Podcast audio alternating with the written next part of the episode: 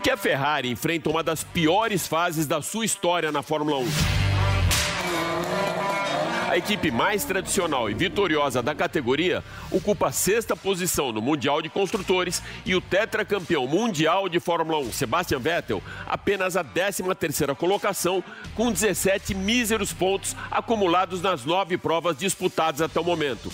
O que acontece então com a equipe de Maranello? Nós temos a resposta para essa pergunta no Máquinas na Pan e muito mais. Dá só uma olhada. A apresentadora do canal On the Road, Anelisa Lopes, vai mostrar para você os principais cuidados que uma mãe deve ter na hora de escolher um SUV para a família. E Lívia Fernanda traz no Giro 360 dessa semana uma imersão completa no universo do Clean Air e zero emissões na indústria automotiva. Na Rússia, um grande prêmio para inglês ver e torcer pela vitória de número 91 de Lewis Hamilton na Fórmula 1, que pode posicioná-lo ao lado do maior vencedor de todos os tempos, o heptacampeão mundial Michael Schumacher. Então eu convido você para me fazer companhia nesses próximos 30 minutos aqui no Máquinas na Pan, para a gente acelerar junto também com o Nilson César, que larga da pole position do nosso grid para comentar os caminhos que a Fórmula 1 pode tomar no Brasil em 2021, sem transmissão de TV, sem pilotos brasileiros na pista e até mesmo com o risco de não termos GP Brasil em Interlagos. Lembrando, é claro, que agora você também pode acompanhar toda a nossa programação em vídeo pelo canal Jovem Pan News e também pela Panflix. Então, pé embaixo, se ajeita bem aí no cockpit, aperte os cintos, porque o Máquinas na Pan dessa semana está só começando.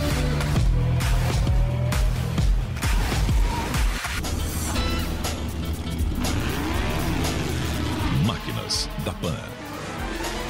Para darmos a largada no programa dessa semana, a gente vai ajudar você a escolher o melhor carro para sua família com uma análise bem completa sobre segurança e conforto, segundo a leitura de uma jornalista que cobre o setor automotivo praticamente há duas décadas e mãe de dois filhos. Anelisa Lopes, do canal On the Road. Anelisa, quais são os seus critérios na hora da compra de um carro para a família?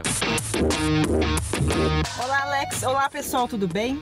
Bom, eu confesso que os meus critérios e exigências, não só nas avaliações que eu faço dos carros, mas como também para comprar um carro, mudaram muito nos últimos cinco anos. Isso porque eu tenho um filho que acabou de completar seis anos e uma filha de três. Então, além das questões de desempenho, de mecânica do veículo, eu foco demais no espaço interno, na funcionalidade, na oferta de porta-objetos e na capacidade do porta-malas, que são pontos que podem te livrar de passar um perrengue com as suas crianças depois que você comprar o seu carro. Então eu separei alguns trechos de vídeos de algumas avaliações de carros que eu fiz nos últimos meses que podem servir como dicas para você avaliar qual vai ser o próximo veículo que você vai levar para sua casa. Estou aqui na parte de trás do carro, já com as duas cadeirinhas eu já tinha colocado as crianças anteriormente e não tinha sentado com elas aqui. E eu confesso que eu me surpreendi positivamente. A estrada tem 1,73m de largura, 4,47m de comprimento. E olha só, que boa surpresa! Meu ombro tá até que, não diria folgado, né? Mas encaixando ele aqui embaixo, tá super tranquilo. De verdade. E me surpreendeu porque Alguns sedãs e SUVs que eu avaliei aqui no canal, vocês podem dar uma olhada aí nos cards, eles são mais apertados que a estrada. Aqui, nas pernas, tenho que colocar os pés sobre o túnel central. Ah, tem o túnel central e também tem um porta-objetos, porta-copo na verdade, aqui no meio dos meus pés com uma entrada USB. Mas nada que seja muito difícil de contornar Agora eu vou puxar os bancos para vocês verem. Este banco está posicionado para mais ou menos uma pessoa com 1,70m de altura. Este aqui, posicionado para minha altura, 1,66m. Ó, encostando a mão nos bancos, um pouquinho menos de um palmo, tá? Tranquilo, gente. Por mais que o EcoSport seja um carro familiar, nós temos um pequeno problema de espaço, principalmente na parte de trás. Com o banco ajustado para minha altura, que é 1,65m, o Valentino fica tranquilo, levando-se em conta que é uma criança, né? Mas o meu marido, que tem 1,96m, ele tem que colocar o banco todo para trás. E aí fica bem desconfortável para quem está na traseira. Esta é a melhor das situações. Não tem o túnel central saliente aqui na parte de trás do carro, então dá para acomodar bem tranquilamente os pés para quem vai entre as cadeirinhas. Apesar de meus pés caberem aqui sobre o túnel central, nem tudo são flores na parte de trás. Gente, cadê a saída traseira do ar condicionado? Pelo amor de Deus. Até quando os passageiros do banco traseiro vão ter que passar calor? Gente, eu encaixei uma mala grande, tá? Ela é grande. E o carrinho da Antonella. Esse carrinho, ele tem uns, uma séria questão que as rodas dele sempre empacam em algum pedaço do porta-malas se ele não for grande. Aqui, como eu consegui colocar com essa mala? Desse jeito, tá? Então, ó, sobrou um espacinho aqui. Ainda cabe mais uma mochila. Então, essa mala corresponde a uma média e uma pequena. Ou duas pequenas mais uma mochila, tá? Essa mala é bem grande. E o tampão, ó, ele ficou um pouquinho levantado. Vai ficar um pouquinho levantado para eu carregar dessa forma. Mas, ó, não tenho que reclamar não, por ser um hatch, tem hatch que não cabe nenhuma mala média com o carrinho. E aqui foi bem de boa. Bom, hoje em dia a obrigatoriedade dos carros oferecer o sistema Isofix, que é essa alça aqui de ferro.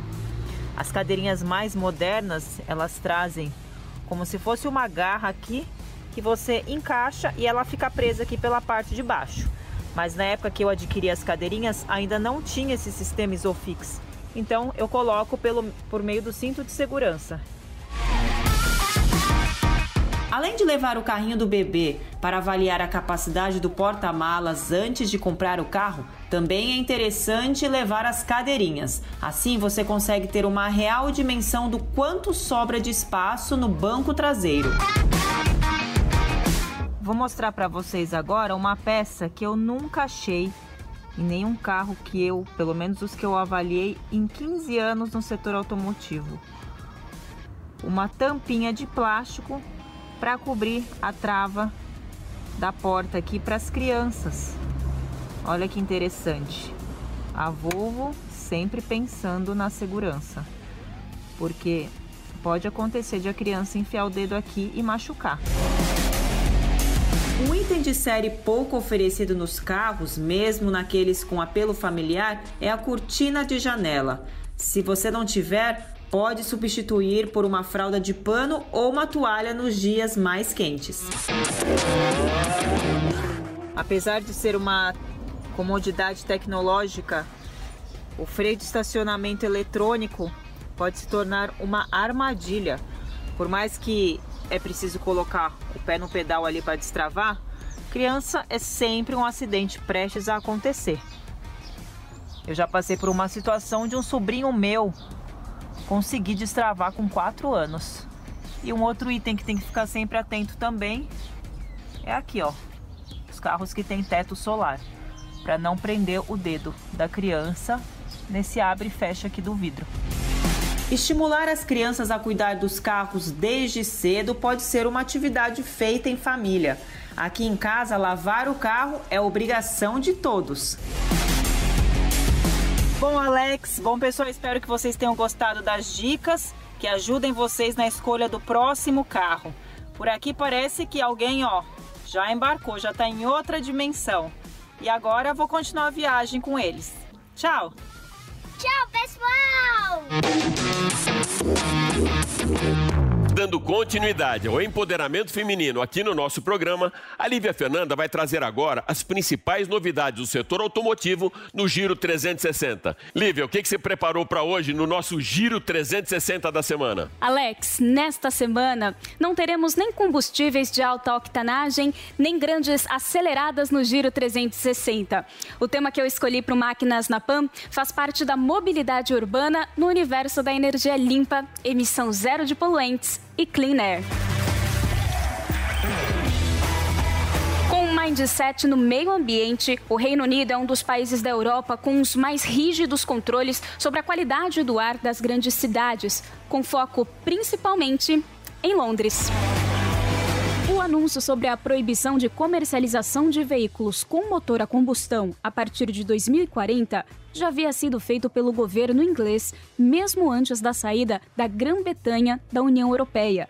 Na semana passada, o Partido Trabalhista lançou uma proposta ainda mais radical: banir todos os veículos que utilizam motores a combustão já a partir de 2030, mesmo que sejam utilizados em conjunto com um motor elétrico, caso dos híbridos fora da União Europeia, essa decisão fica muito mais fácil de ser aprovada, com a Grã-Bretanha unindo forças à Suécia, Dinamarca, Holanda e Irlanda na luta contra os motores a gasolina, diesel ou qualquer outra fonte poluente de energia. Caso um projeto que visa antecipar o processo de Clean Air em 10 anos passe pelo parlamento, um efeito dominó extremamente positivo pode motivar a França e a Alemanha a seguirem o mesmo caminho com a antecipação da energia limpa nesses países. Em processo mais avançado que o velho continente, o maior mercado de automóveis do mundo, a China entrou de vez no desenvolvimento e aplicação de fontes alternativas de energia. O mais populoso país do planeta já ostentava a primeira colocação no mercado da eletrificação com os NIVs, New Energy Vehicles, impulsionados por motores híbridos e elétricos. Agora, desenvolve as tecnologias de carros com células de hidrogênio. O hidrogênio se converte em eletricidade e através de células de combustível que movem motores elétricos. Veículos movidos com célula de combustível são considerados veículos com emissão zero de poluentes porque o único subproduto do hidrogênio consumido é a água. O projeto chinês com a adoção da nova política energética visa melhorar a cadeia de fornecimento da indústria automotiva com o apoio do Ministério da Economia do país. Os veículos alimentados por energia limpa têm subsídios do governo chinês, com redução no custo dos veículos e também com redução de impostos para o fabricante dos veículos. Para se beneficiarem do incentivo, os fabricantes precisam provar que os processos de fabricação são capazes de reduzir o custo do hidrogênio, aumentar os pontos de recarga e as frotas movidas a células de hidrogênio. Atualmente, a China tem mais de 7 mil veículos movidos a hidrogênio, enquanto os 100% elétricos ou híbridos somam mais de 4 milhões de unidades.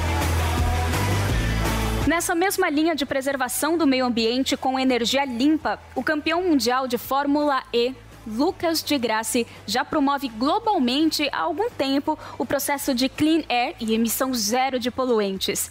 Embaixador da ONU e investidor no segmento da tecnologia sustentável e mobilidade elétrica, de Grassi anunciou nesta semana que não vai mais vincular suas iniciativas profissionais e pessoais a empresas que não possuam um compromisso sério com a sustentabilidade via inovação e tecnologia.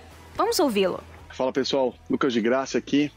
E hoje, segunda-feira, dia 21 de setembro, 6 horas da tarde aqui da Alemanha, eu resolvi anunciar, finalmente, que eu não irei mais me relacionar com empresas que não tenham compromisso com a melhoria do nosso planeta. É isso aí. É, a nível profissional, eu não vou mais representar marcas que não alinhem a sua estratégia de médio e longo prazo com sustentabilidade usando inovação e tecnologia, a mesma do Zero Summit. E a nível pessoal, eu somente irei investir recursos financeiros e humanos nessa mesma linha e estratégia. Espero assim poder ajudar ao máximo o nosso Brasil nessa nova era de transição de matriz energética para um futuro com zero carbono e menos poluição. O objetivo de estudo é bem simples: é um mundo melhor para todos. Eu espero né, que eu possa influenciar outros profissionais a seguir essa mesma atitude e assim a gente pode criar um futuro melhor para os nossos filhos e com mais igualdade de oportunidade para todos. De Graça tem se destacado como ativista no segmento da tecnologia da mobilidade, com carros autônomos e na micromobilidade, com bicicletas e patinetes elétricos. Desde 2017, o piloto brasileiro atua como embaixador da ONU, com foco na qualidade do ar e na criação de empresas brasileiras, como o Zero Summit, EDG, E-Bikes e Hyperviolet. No automobilismo, seu foco é lutar por mais um título de campeão mundial na Fórmula E, sem deixar de lado, é claro, seus projetos que têm como objetivo o clean air e emissão zero de poluentes. Eu fico por aqui, te espero em uma próxima. É isso aí, Lívia. O projeto Clean Air e Emissão Zero já fazem parte do processo de eletrificação das principais categorias de motorsports do planeta. Na Fórmula E já temos os elétricos e na Fórmula 1 os híbridos que você acompanha agora comigo aqui no Máquinas na Pan. Lewis Hamilton vai para a pista nesse final de semana com uma motivação que vai muito além de uma simples vitória. Com todos os números a favor do ex-campeão, o primeiro lugar no GP da Rússia é a melhor aposta para que no domingo Hamilton se iguale a Schumacher com 91 vitórias na Fórmula 1. Desde que a Rússia passou a sediar a categoria em 2014, a Mercedes venceu todas as seis edições disputadas em Sochi, sendo quatro delas por Lewis Hamilton.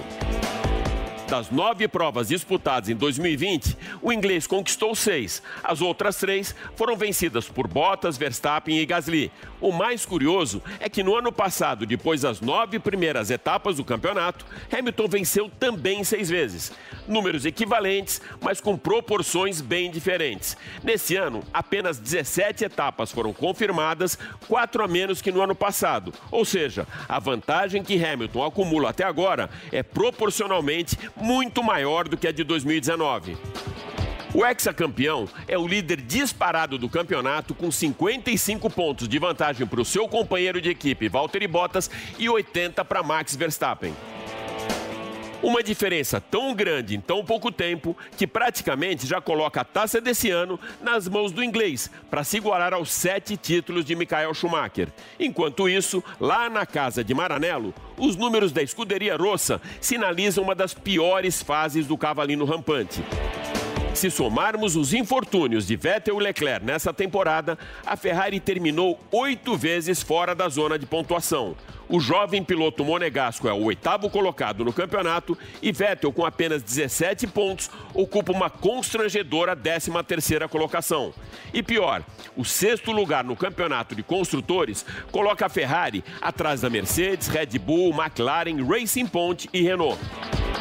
A décima etapa da temporada tem largada prevista para as 8 e 10 da manhã desse domingo no circuito de Sochi. Na Rússia, um grande prêmio para inglês ver e torcer por mais uma quebra de recorde de Lewis Hamilton na Fórmula 1.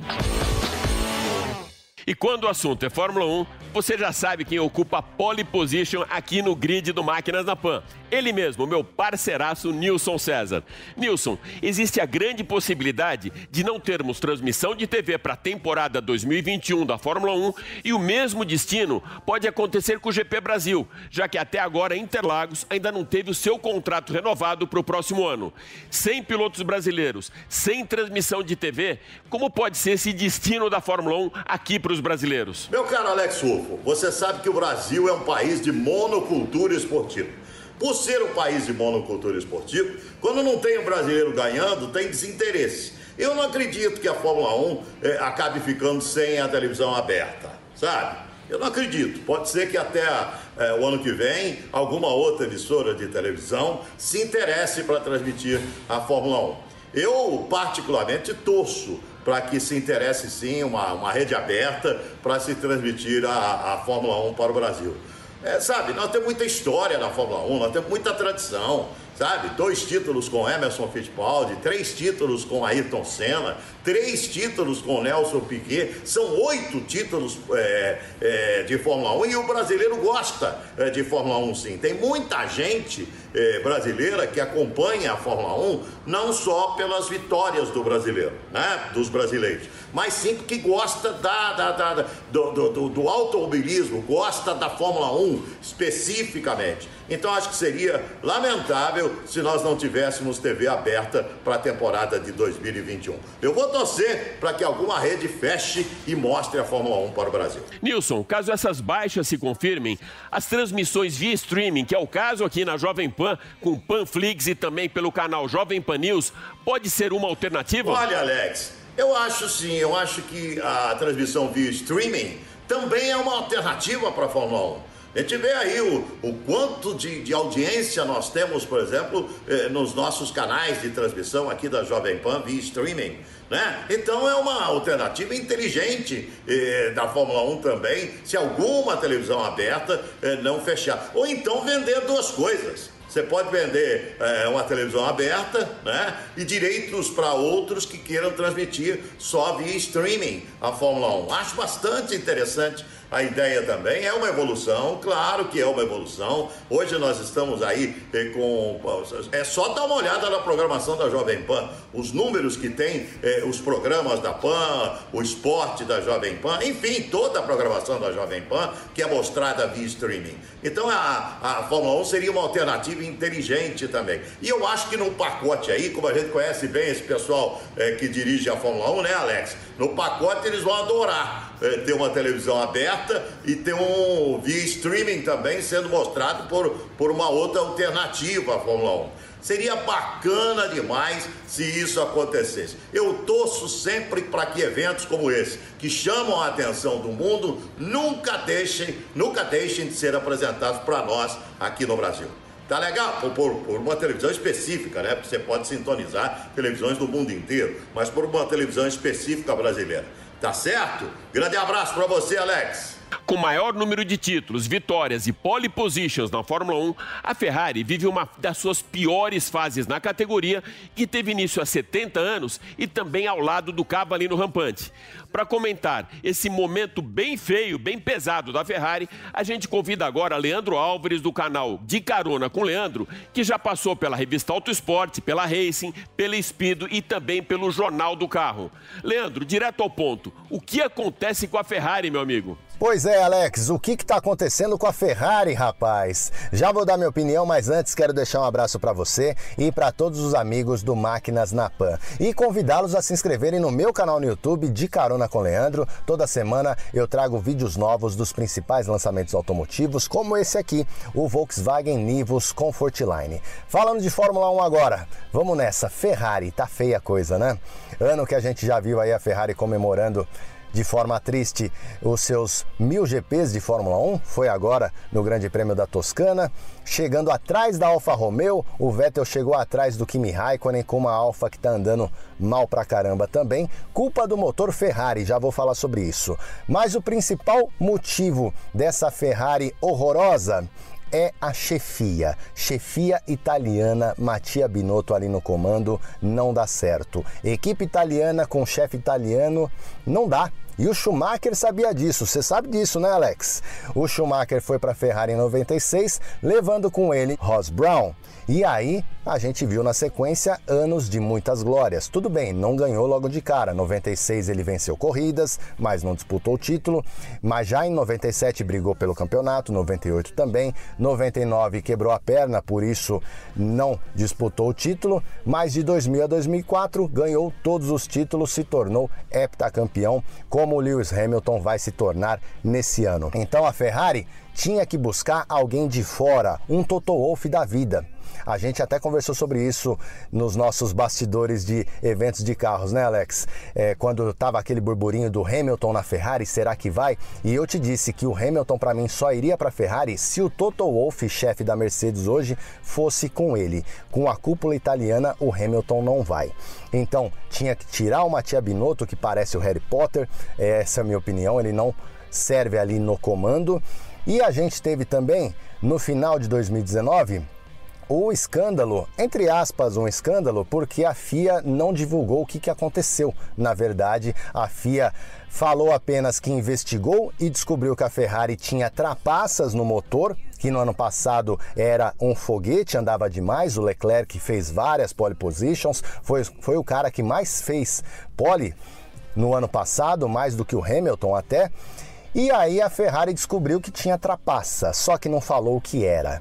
Mas o que a gente viu acontecer foi que sem a trapaça, a Ferrari esse ano não está andando nada. O carro não anda. Por que não anda? Porque desligaram. Vamos, vamos imaginar que fosse uma chavinha lá. Desligaram a chavinha que não podia tá ligada?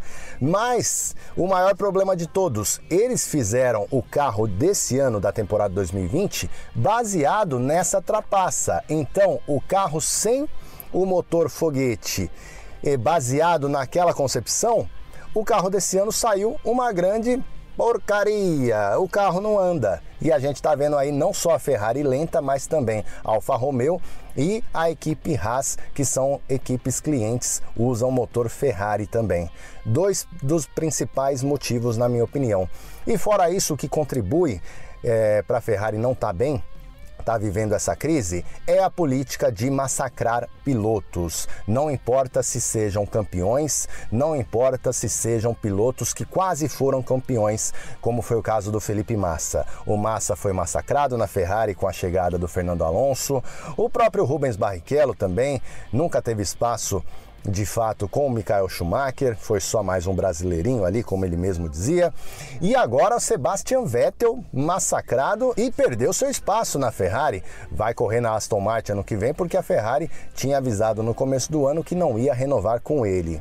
Leclerc que se cuide, porque pode acontecer com ele também. Hoje está andando bem, mas a gente não sabe no ano que vem com Carlos Sainz, a Ferrari que não deve melhorar rendimento no ano que vem, mas de repente o Sainz chega impondo uma banca para cima do Leclerc e aí a Ferrari vai e queima o Leclerc também e o piloto sai. Então acho que falta esse cuidado com os pilotos. Ter ali uma preferência de pilotos sempre vai ter. A Mercedes faz isso com o Hamilton, mas faz de uma maneira sutil. A Ferrari faz de uma maneira bem descarada. Ao mesmo estilo que a Red Bull também faz, trabalhando ali só para o Max Verstappen. É uma política, na minha opinião, errada e isso em algum momento surge o reflexo negativo no caso. Então, Desses três pontos, o principal deles, para mim, é a cúpula, o comando italiano. Fora Mattia Binotto, para a gente ver a Ferrari nos próximos anos conseguir aí uma recuperação assim como a McLaren está se recuperando, mas eu torço para que a Ferrari não fique longos anos aí longe das vitórias, porque é a principal equipe da categoria, a equipe com mais vitórias. Tá aí, Alex, minha opinião sobre essa draga da Ferrari. Agradeço mais uma vez o espaço e um grande abraço para vocês. Até a próxima. Tchau, tchau, tchau. Enquanto a Ferrari tem acelerado bem poucos nas pistas da Fórmula 1, na base aérea de Santos, as máquinas não pouparam seus motores para acelerarem bem forte na meia milha solidária, um evento com ação social produzido e capitaneado por Edu Bernasconi, que já tem cadeira cativa aqui no programa com as super máquinas. Conta aí pra gente, Edu.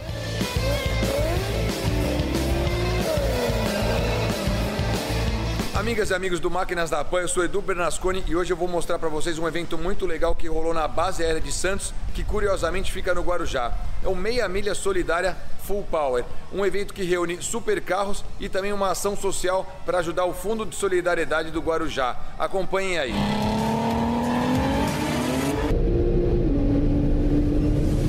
meia milha da Full Power é bem eclético. Qualquer motorista com a CNH válida pode participar, seja com carro nacional ou importado. Lógico que os mais legais são as super máquinas, né? As máquinas da Pan estavam presentes muito fortes lá. Por se tratar de um evento de carro de rua e com toda a segurança, a organização exige capacete dos pilotos, mas eles podem ir com roupas convencionais. Não é preciso macacão anti-chama, luvas ou sapatilha. Eles assinam um termo de responsabilidade colocam o número nos carros, afivelam o capacete e o cinto de segurança e a pista está liberada para os pilotos ou então algumas pilotos se divertirem.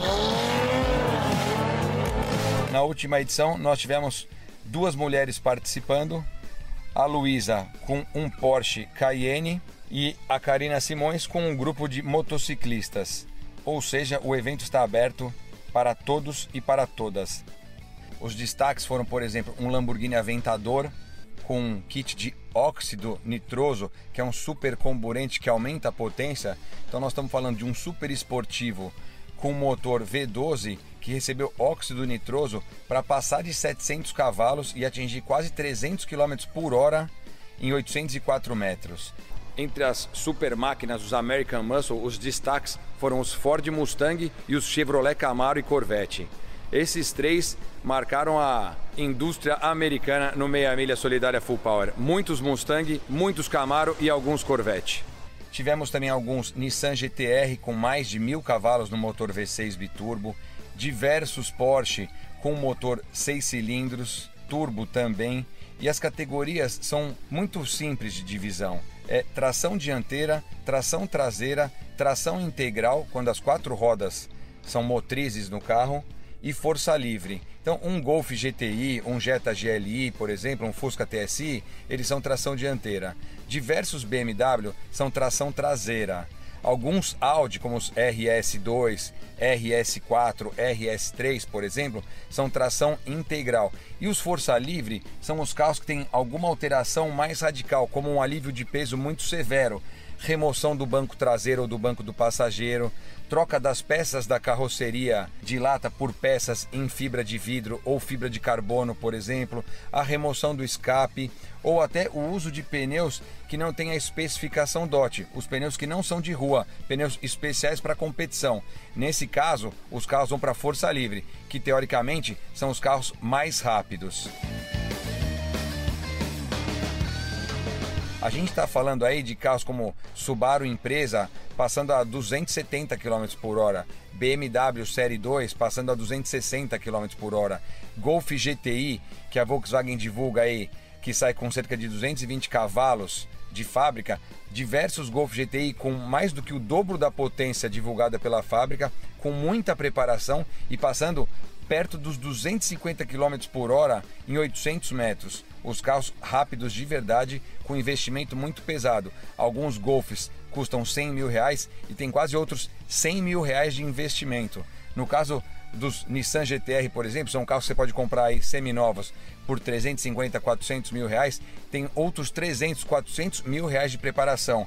Ou seja, os proprietários desses carros investem bastante dinheiro para participar de eventos como Meia Milha Full Power, num lugar seguro para acelerar, como é a base aérea de Santos tem 1.390 metros de extensão, 46 metros de largura. Se eles aceleram meia milha, 804 metros, eles têm para frear quase 600 metros. Dá para parar tranquilamente. A próxima meia milha Full Power está prevista para 5 e 6 de dezembro, também na Baste. Vai ser um evento com público limitado novamente e também terá uma ação solidária. Vamos arrecadar alimentos e álcool gel para a população do Guarujá e região ali do litoral paulista. Bom, como vocês puderam ver aí, vários super carros acelerando e também teve a parte social desse evento. Espero que você tenha gostado desse vídeo. Se sim, deixa um like aí pra gente. Um forte abraço e até a próxima. Valeu, Zaço! É isso aí. Espero que você tenha curtido demais o Máquinas na Pan dessa semana que fica por aqui. Mas vale lembrar que agora você pode acompanhar toda a nossa programação em vídeo pela Panflix e também pelo Jovem Pan News. Super obrigado pela sua audiência e até a próxima. Valeu! Máquinas da Pan.